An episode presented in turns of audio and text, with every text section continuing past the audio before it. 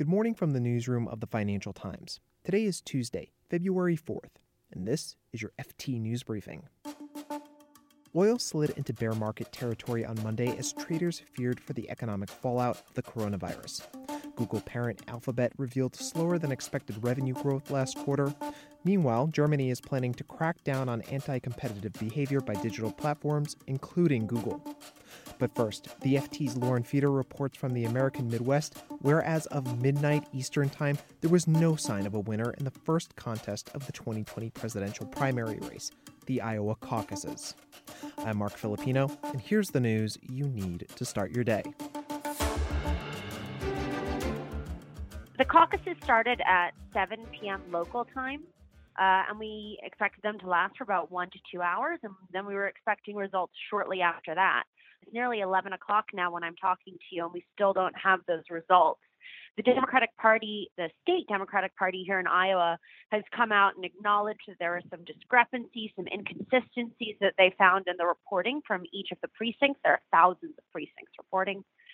And so they're going to take their time, they say, to make sure that they get the figures right before they release them. I mean, they've gone to, to great lengths to try to push back on any suggestions that the app that they had used to to track those results was hacked. But really, as we're having this conversation, Marc, it's it's too early to say definitively what's gone on here, other than the results are delayed and we're all eagerly awaiting them. Yeah, Lauren, can you can you talk a little bit about the mood at the Pete Buttigieg camp, the candidates camp that you're at right now, uh, as people wait for results to come in? Oh, I mean, it's I would say it's a pretty jubilant atmosphere here. I mean, people in Iowa for days, the energy has really been rising. People, I mean, candidates, Pete Buttigieg is one of the candidates that was attracting thousands of people to his rallies in the final days. Bernie Sanders was also attracting huge crowds, um, and and these supporters are fired up. So where I am now, there's a lot of music, there's a lot of cheering, there's a lot of enthusiasm, even though they don't quite know how their guy did just yet. I want to switch topics for a little bit from the Democrats over to the Republicans. President Donald Trump won his caucus on Monday, unsurprisingly. Can you talk a little bit about what's being said about that development? Yeah, sure. So, uh, a, couple of things worth pointing out. There were, in fact, Republican caucuses held here as well. Although I will say I went along to um, observe some caucuses uh, this evening, and uh, while there were more than a thousand Democrats turned out at the high school I went to, there were probably a handful of Republicans there. But like you say, nevertheless, the president did have two challengers, but he handily secured Iowa in the Republican caucuses despite having two challengers. Everyone had expected that to be the case, but the president is on Twitter claiming it as a major victory for him and his party he's had quite a few supporters passing through Iowa, rallying the troops in the last couple of days, including a lot of those congressmen that have stood by him throughout his impeachment trial. And if you remember, last week he actually held a rally at Drake University, the exact place I'm, I'm talking to you from now, where he had his base turn out for him once again. As flights in and out of China are canceled, stores are closed, and entire cities enter lockdown, traders are worried that the coronavirus has hit the country's demand for oil.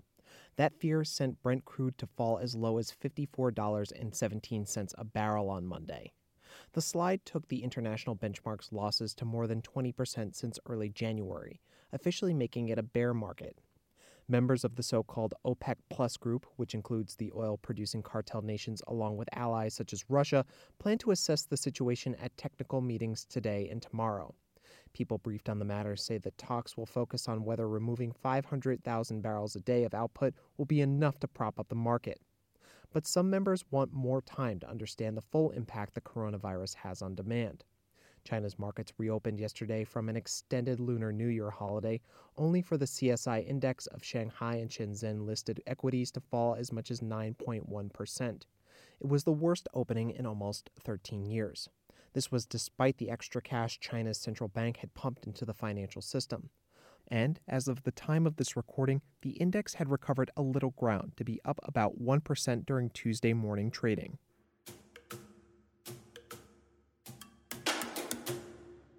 Shares in Alphabet fell almost 5% in after hours trading on Monday. That was after Google's parent company revealed its revenue growth slowed more than expected in the last quarter of 2019.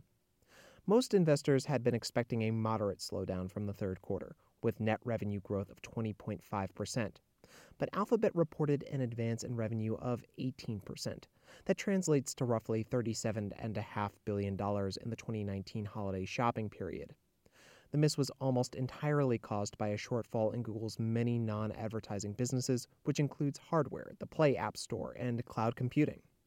Meanwhile, yesterday was the first time Apple broke out the performance of two important business segments in addition to its core search operations cloud computing and YouTube. Chief Financial Officer Ruth Porat said it was part of an effort to, quote, provide further insight into the business. The new transparency came in the first quarter after founders Larry Page and Sergey Brin stepped down from the company. The two had a reputation for resisting investors' requests for more information.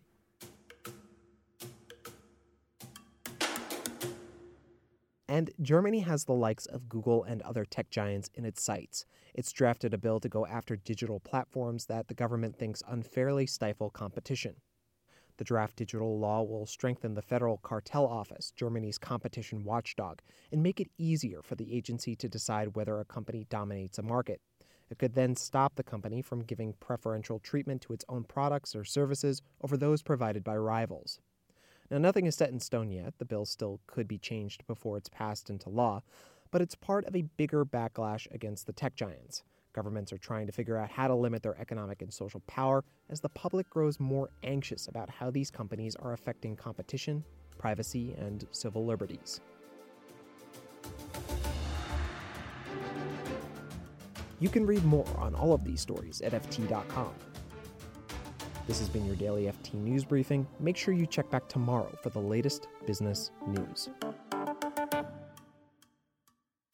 And before I go, the Financial Times has an exciting event coming up in London a live recording of the FT's UK Politics podcast. Presenter Sebastian Payne, along with Miranda Green, Robert Shrimsley, and George Parker, will turn their attention to what lies ahead for Boris Johnson now that the UK has left the European Union. The live show will be on Wednesday, February 26th. Go to live.ft.com slash podcast for more details. Hi, this is Matt and Sean from Two Black Guys with Good Credit. If you own or operate a business, whether it's a local operation or a global corporation, partnering with Bank of America could be your smartest move.